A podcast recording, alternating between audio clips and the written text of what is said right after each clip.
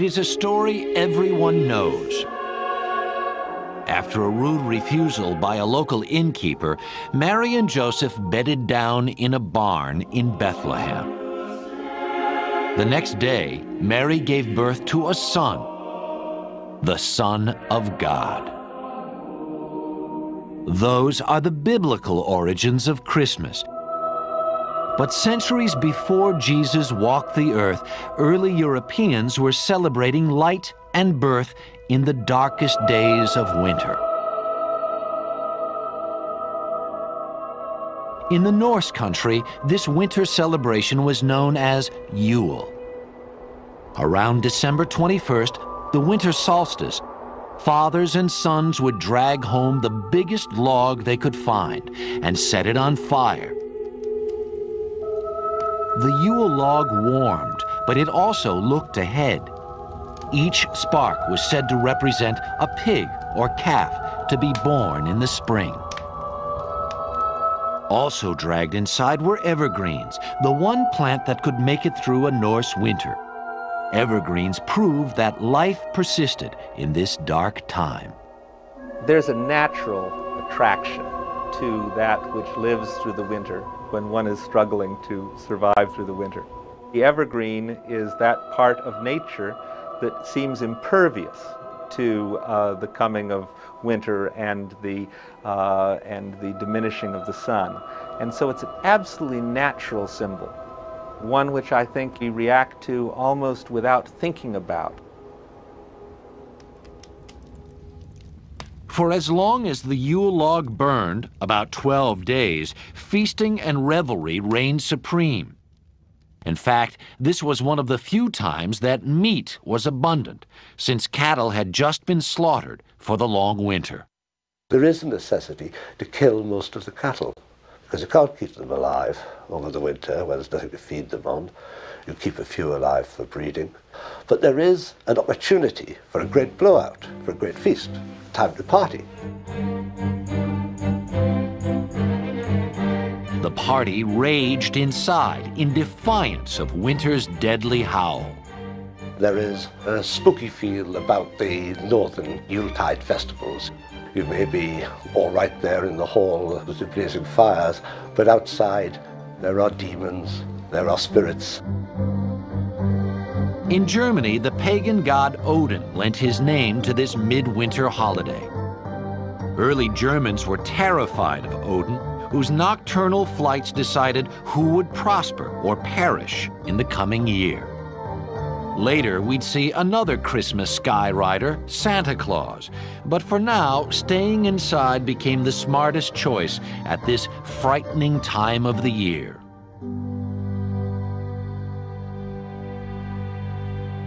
A thousand miles away in Rome, winter was less harrowing, but the December festivals were just as elaborate. One week before the winter solstice, Romans began celebrating Saturnalia, a month long orgy of food and drink.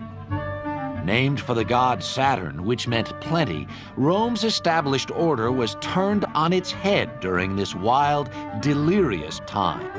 The Saturnalia celebrations were certainly times of revelry, of, of turning the social order upside down, of having the master pretend to be the slave and the slave pretend to be the master, sort of a time out of time in which one could celebrate a, a kind of uh, uh, disorder in the universe. One of the holiday's important feasts was Juvenalia, which celebrated the children of Rome. Although these early festivals are not necessarily about children particularly, but they are about fertility, children did have their particular place. The indulgence of children, of course, is very much a part of our modern Christmas, um, but it did have its place even in these ribald, drunken festivals that the Romans had. Among the upper classes in Rome, solstice celebrations were significantly more sober. Many influential Romans worshipped Mithra, the god of the unconquerable sun. To this small but powerful sect, the birthday of Mithra was the holiest day of the year. December 25th was the winter solstice in that part of the world. And it was also understood to be the birthday of the sun god, Mithra. And Mithra was said to be born from a rock. Shepherds came to worship him as he was an infant god born out in that pastoral place in the fields. And many of those stories, of course, have come into Christian tradition. While Romans were worshiping the sun god, a new religion was taking hold throughout the empire. At first, Christians didn't celebrate the birth of Christ. His resurrection was the essential fact of the new religion. By the fourth century, however, the question of the holy birth became impossible to ignore. There were questions within the church about how to even imagine Jesus. Some people believe that Jesus was purely a spiritual emanation of God, and others believe that Jesus must have actually appeared on earth. And so the decision to celebrate Jesus' birth meant that Jesus was actually a human or a human form. For Christians, the fact of his birth was settled, but the date remained a mystery. The Bible doesn't mention exactly when Christ was born, but certain facts suggest it probably was not in December. So if you're going to sort through the runes of the scriptures, uh, Jesus was probably born in the spring.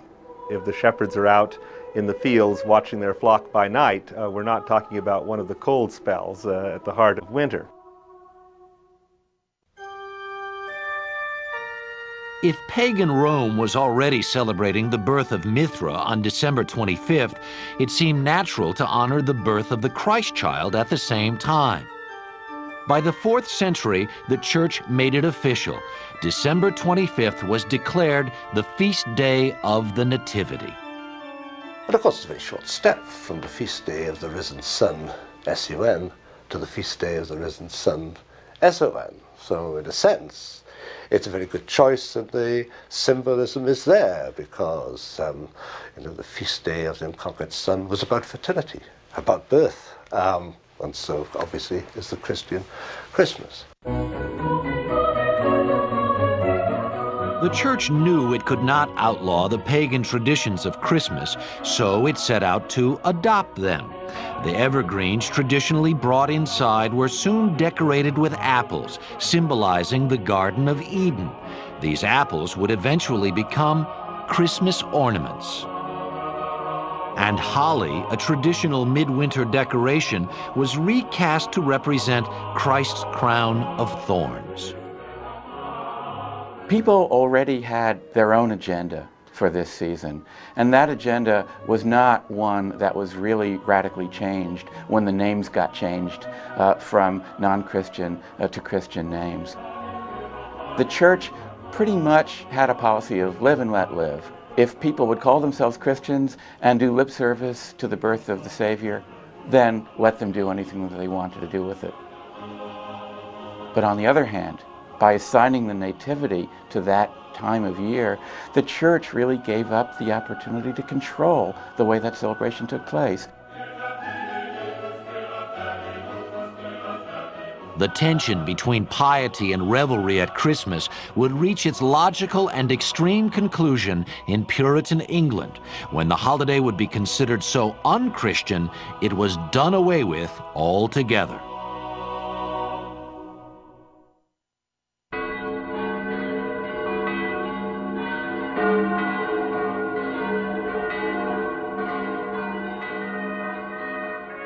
By the Middle Ages, Christianity had largely replaced the old pagan religions of Europe.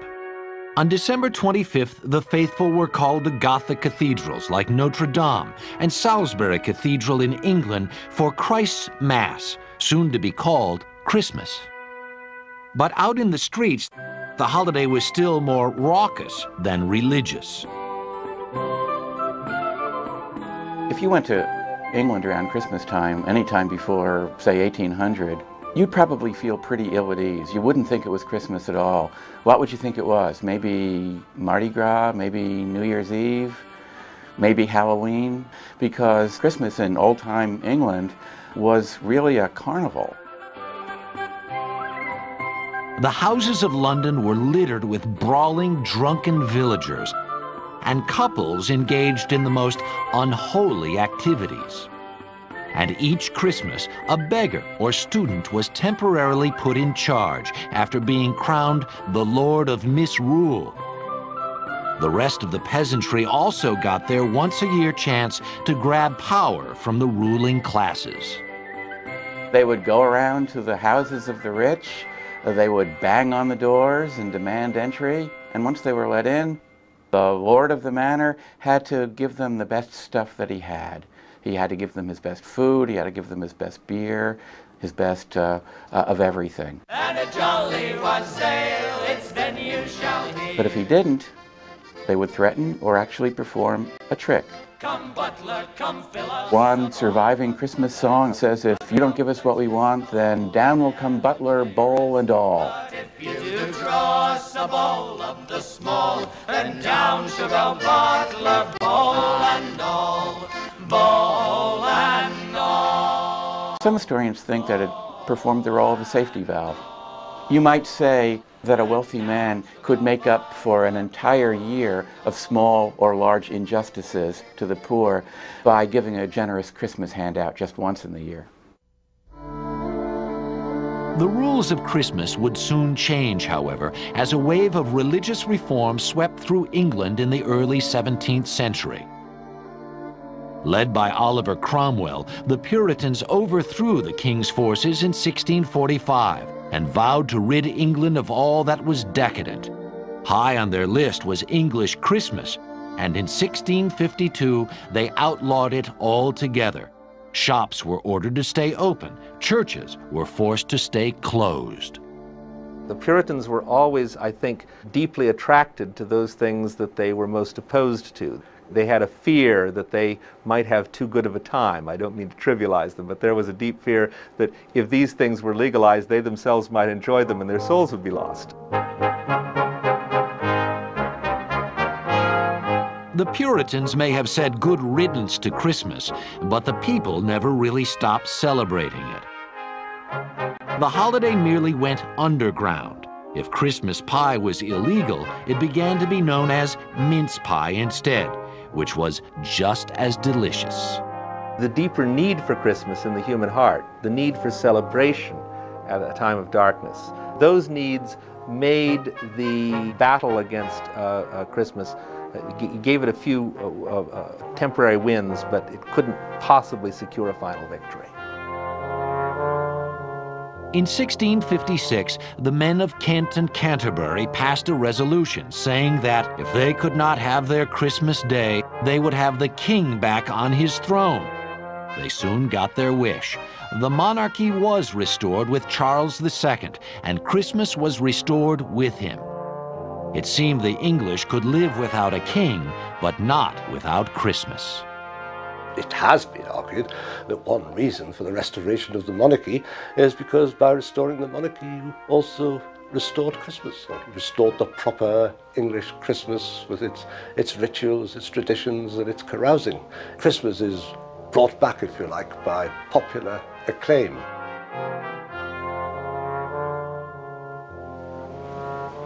The fight against Christmas may have been lost in England, but the Puritans had high hopes for the new colonies in America. In 1620, a small group of separatists came ashore at Plymouth, Massachusetts. Even more orthodox than their English cousins, these men and women hoped to rid themselves once and for all of the Christmas scourge.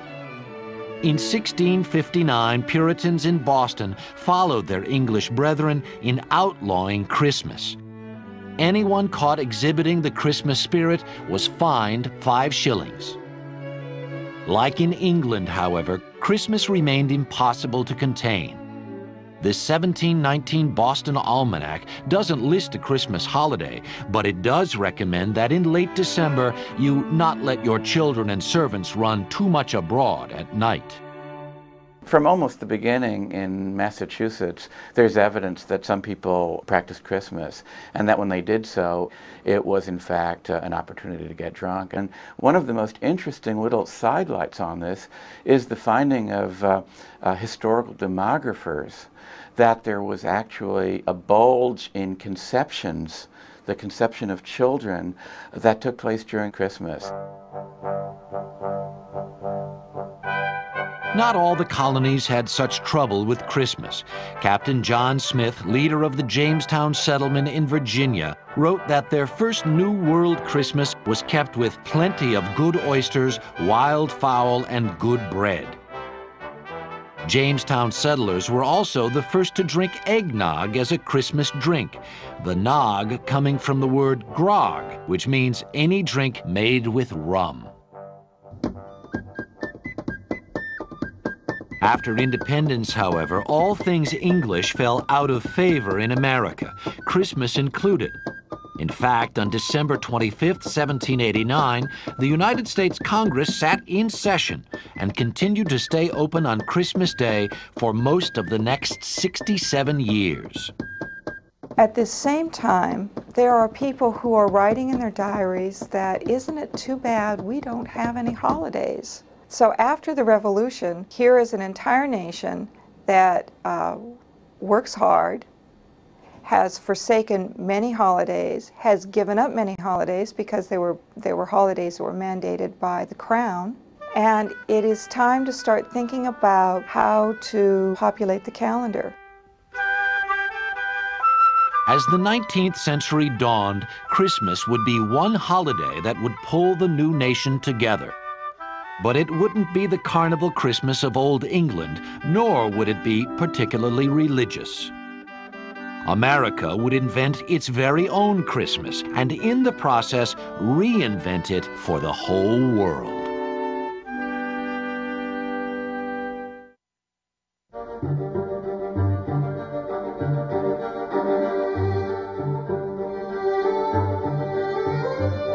New York City, 1820. Within the space of a generation, New York had gone from a backwater port town to the center of American commerce. Great wealth came to a few during these years and moderate livings to the burgeoning middle class. But the Industrial Revolution had also created a class of the unemployed and unconnected, whose very existence threatened the cozy world of New York's middle rung. This was never more clear than at Christmas time. Class conflict was emerging with the earliest stages of industrial capitalism. And so what had previously just had an edge of menace, a little bit of trick, but much more goodwill, much more treat, now changed and the menace became increasingly obvious and increasingly serious.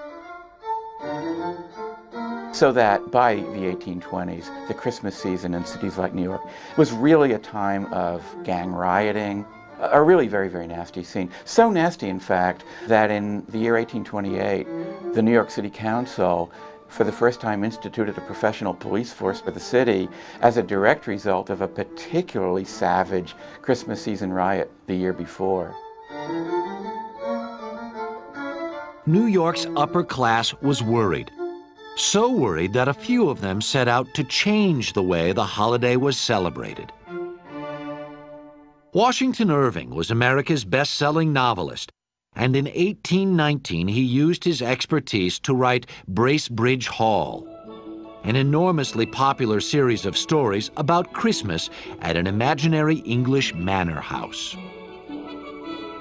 Here, the classes mingled effortlessly as squires welcomed friendly and grateful peasants into their homes.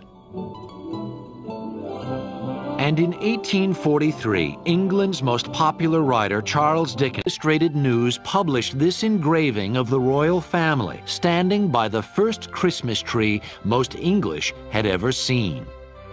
In just a few years, a decorated fir could be found in nearly every English home at Christmas. Within a few years, if you look at Victorian diaries or letters, people are saying, we had a Christmas tree as is customary, or we had a Christmas tree as we have always had. And of course, they hadn't always had one at all. It is uh, a custom which had started in the 1840s, and by the late 1850s, people believed that the Christmas tree was part of the English Christmas. Americans embraced the Christmas tree just as quickly as the English had. In fact, its connection to the Old World was one of its strongest selling points. For a lot of Americans, these are going to be new holiday traditions, not something their parents observed, especially in the case of the more austere Protestants. So they're looking for a reason for what they're doing.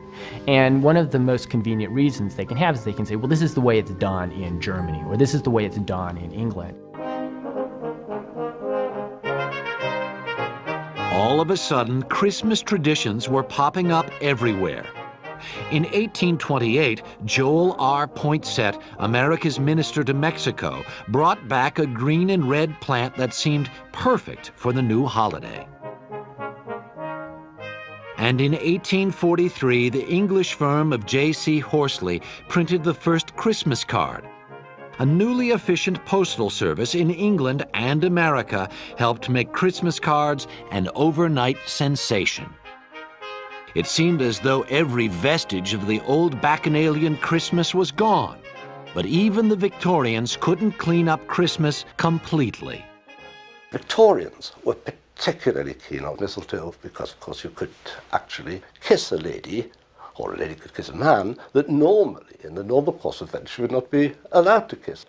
So in a society which was fairly strict, one vestige of that licentious Christmas from earlier times is the sprig of mistletoe. No Victorian Christmas gathering was without it. Oh,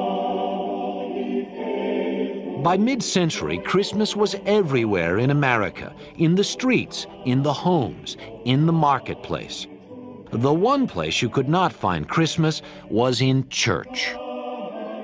Most Americans were Protestant, and the Protestant church had ignored Christmas for years. But Protestant Victorians longed for official religion on this sacred day. What a number of them do initially is say, well, if we can't find a Christmas service in our Baptist church or our Presbyterian church, let's go see what the Catholics are doing, or let's go see what the Episcopalians are doing. And increasingly, that puts pressure on these Latter day Puritans to have Christmas services because there's a way in which lay people begin to expect it. Church services, mistletoe, and Christmas trees. America's new holiday now seemed firmly in place. But Victorian America had one last contribution to the Christmas season. A jolly elf who shimmied down the chimney would soon personify Christmas for generations to come. Here comes Santa Claus, here comes Santa Claus, right down Santa Claus Lane. We borrowed the Christmas tree from Germany and the Christmas card from England. But one Christmas icon was developed right here in America Santa Claus. Hang your stocking, say your prayers, cause Santa Claus comes tonight. Long before Santa, however, there was St. Nicholas, a Greek Orthodox bishop who became one of the most popular saints of the Middle Ages. On December 6th, St. Nicholas Day, good children woke to gifts from the kindly saint. Bad children sulked away with nothing. In Holland, he was known as Sinterklaas. And when the Dutch came to this country, they brought tales of their gift giving Nicholas with them. This quaint custom caught the imagination of Clement Clarke Moore, a well heeled Episcopal minister in New York City. In 1822, Moore wrote a poem for his children about a good natured saint who came down the chimney on Christmas Eve. 'Twas the night before Christmas, and all through the house not a creature was stirring, not even a mouse. The stockings were hung by the chimney with care, in hopes that St. Nicholas would soon be there. Moore dreamed up Dasher, Dancer, and the rest of the reindeer, along with Santa's entrance through the chimney. But at first he was embarrassed by the poem. He worried it was too frivolous for a man of the church. Clement Moore was a minister. Here, a minister who should be on the other side is promoting a secular Christmas with reindeer and all the rest of it. But there was no mention in the poem of anything religious. And in fact, that's why he didn't reveal who he was. In the beginning, he didn't reveal the authorship. Moore soon owned up to the poem when it became clear that every child in America was scanning the horizon for reindeer on Christmas Eve. Less clear was what exactly this Santa Claus looked like. At first, Santa came in all shapes and sizes a pagan sorcerer, a frightening gnome, even a drunkard on a turkey driven sleigh. Then, in 1863, Thomas Nast, a cartoonist for Harper's Weekly, settled the matter once and for all with his version of the Christmas saint. Nast Santa was rounder and jollier than his austere Catholic cousin. He looked, in fact, like a man of his times, a man who would fit right in with the rotund, bewhiskered robber barons of the late 19th century. But Santa was a robber baron in reverse. Instead of taking from the less fortunate, he gave to the less fortunate. He gave to people regardless of whether they'd done something or not. In other words, he gave to children. Instead of gathering together wealth, he gets rid of wealth, and he does it yearly. A captain of industry with a heart of gold. It's no wonder that by the 1840s, Santa Claus was an irresistible image to America's retailers. Here was a guy who could sell anything at Christmas, but make it seem like you were not buying gifts at all. Santa Claus provided a way for both children and parents to pretend that Christmas presents were not in the realm of the commercial marketplace, that Christmas presents existed in the realm of pure domestic affection. So Santa Claus played a very important role for both parents and children. He took presents out of the realm of commerce.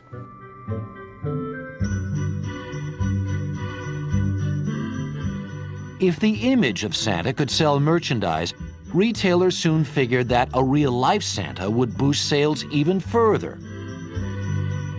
Santa has been showing up in department stores since the mid 1800s. And since then, nothing has loomed larger to a child at Christmas than this annual pilgrimage. You want to talk to Santa Claus, where do you go? You go to the shopping mall. Now, this is strange for a saint to be living pretty much full time in a department store.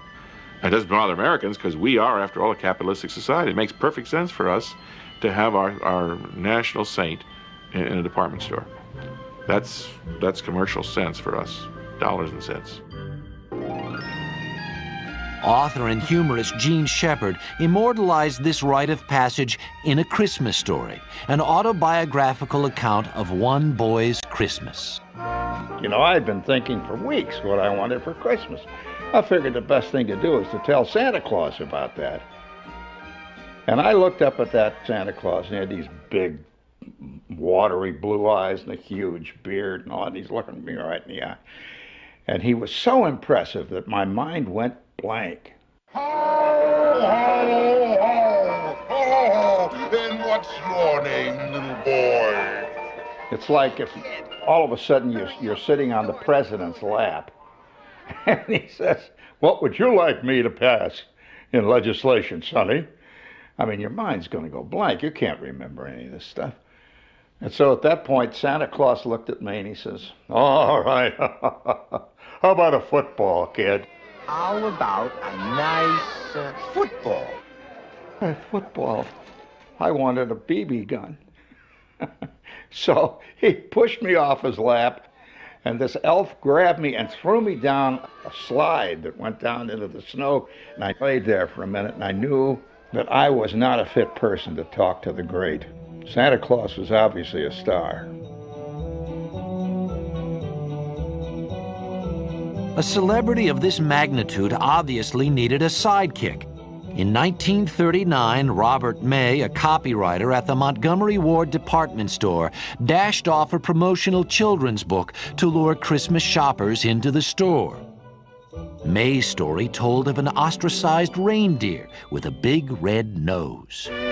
Poor Rudolph. Where most reindeers' noses are brownish and tiny, Rudolph's was red, very large, and quite shiny.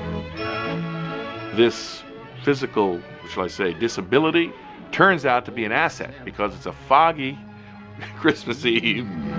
This fog will be hard to get through.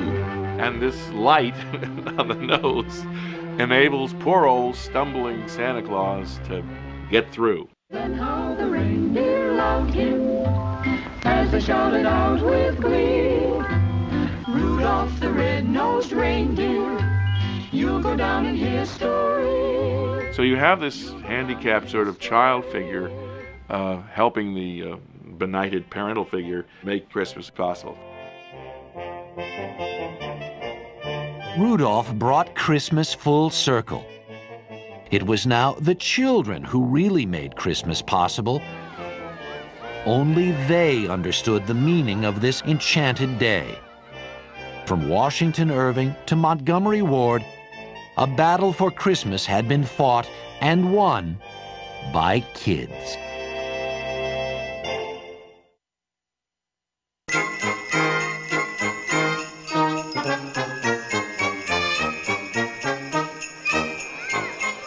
By the 1920s, few vestiges of the carnival Christmas were left in America. One exception was this Christmas parade in New York City, where a glimpse of Santa Claus was worth the all-day wait.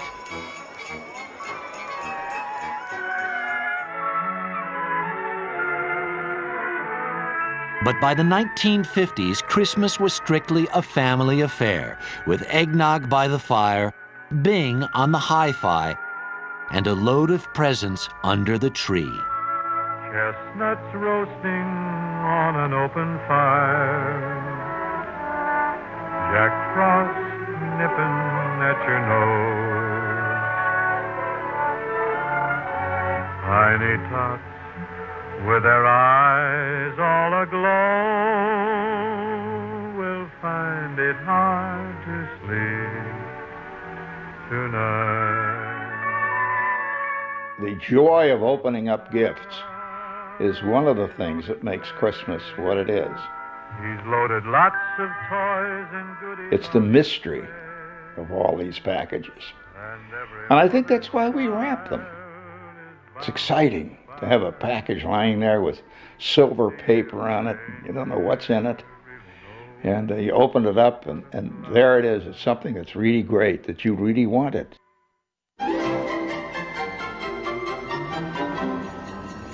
But to give presents, you have to shop for them. And shopping has long been at the heart of the Christmas season. Critics say this yearly buying frenzy obscures the real reason for Christmas to celebrate the birth of the Christ child. It's celebrate the birth of Christ and the gift that God gave us, as much as the gifts we give our children on Christmas Day.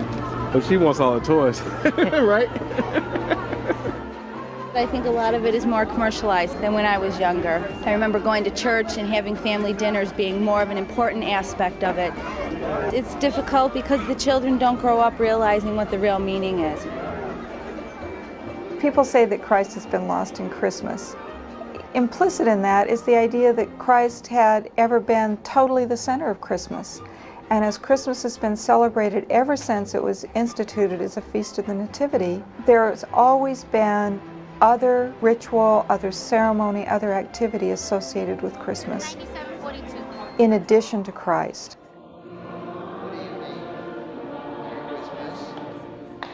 At the All Souls Church in New York City, Christmas Eve services give the secular side of the holiday some stiff competition.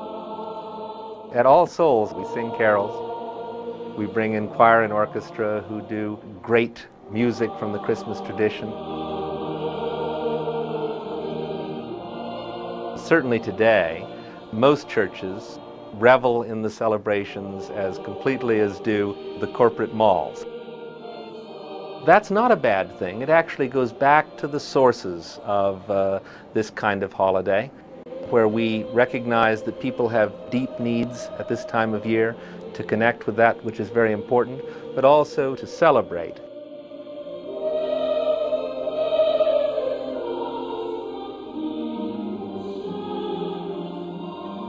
I think it's 50, 60% of the population going to one kind of Christmas religious service or another. So clearly, a lot of people haven't lost sight of the religious meaning. But what seems to be the concern here is that there's a struggle, a competition over what the real meaning is, and a sense that the religious is not competing effectively with all these other competitors.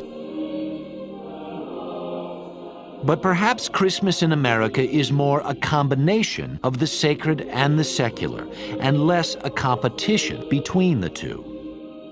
I think that if people had Christmas with just Christ in it, it would not be a holiday that would come out into the streets the way that it does because the trees, the carols, the shopping, all of that becomes the cultural material that holds the religion in place.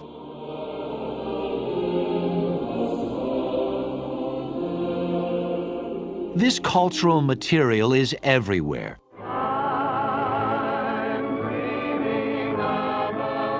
Certain songs and movies have become as much a part of Christmas as the tree.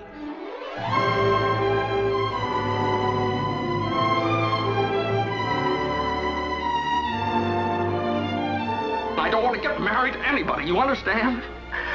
I want to do what I want to do. And, and you. Movies such as It's a Wonderful Life, our hunger for them, our, our delight in them, reflects a deep potential goodness in the human soul. But these are good movies. They have, uh, people do good things and they get rewarded for them. To my big brother George, the richest man in town. Someone might say that this was a trivialization of Christmas. I think it probably is coming a little closer than many of the things we do to tapping the true Christmas spirit in the, in the broadest sense of that word. That's a Christmas present from a very dear friend of mine. Look, Daddy, teacher says every time a bell rings, an angel gets his wings. That's right. That's right. Attaboy, Clarence. Nowadays, kids watch new films and new TV shows, Why, Mr. Scrooge! Uh, Merry Christmas! and they will grow up thinking that that was the way Christmas always used to be. You leave me no alternative but to give you toys. Yes, toys. No, no, no, no, no, no, no, no. I'm giving you a raise. We always reinvent, and every time we reinvent, we think that what we're reinventing is something that has no beginning. You can reinvent Christmas or celebrate it the way your great grandparents did. The only thing you cannot do is ignore Christmas. To not catch a glimpse of a Christmas tree or hear a note of jingle bells would be nearly impossible. And since 98% of Americans celebrate Christmas in some form, it looks like that won't change for quite some time. You see, it gives you a kind of sense of belonging. You are who you are because of the way you celebrate Christmas, in part. I mean, if you're if you're celebrating an Armenian Christmas or an Italian Christmas, whatever it is, whatever your group is, if you celebrate Christmas the same way every year, there's a sense of continuity here.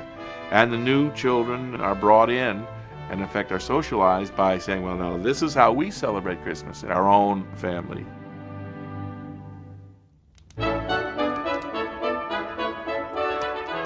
Something touches America somewhere down deep in his belly button about Christmas. He can't really explain what it is about Christmas that he enjoys so much.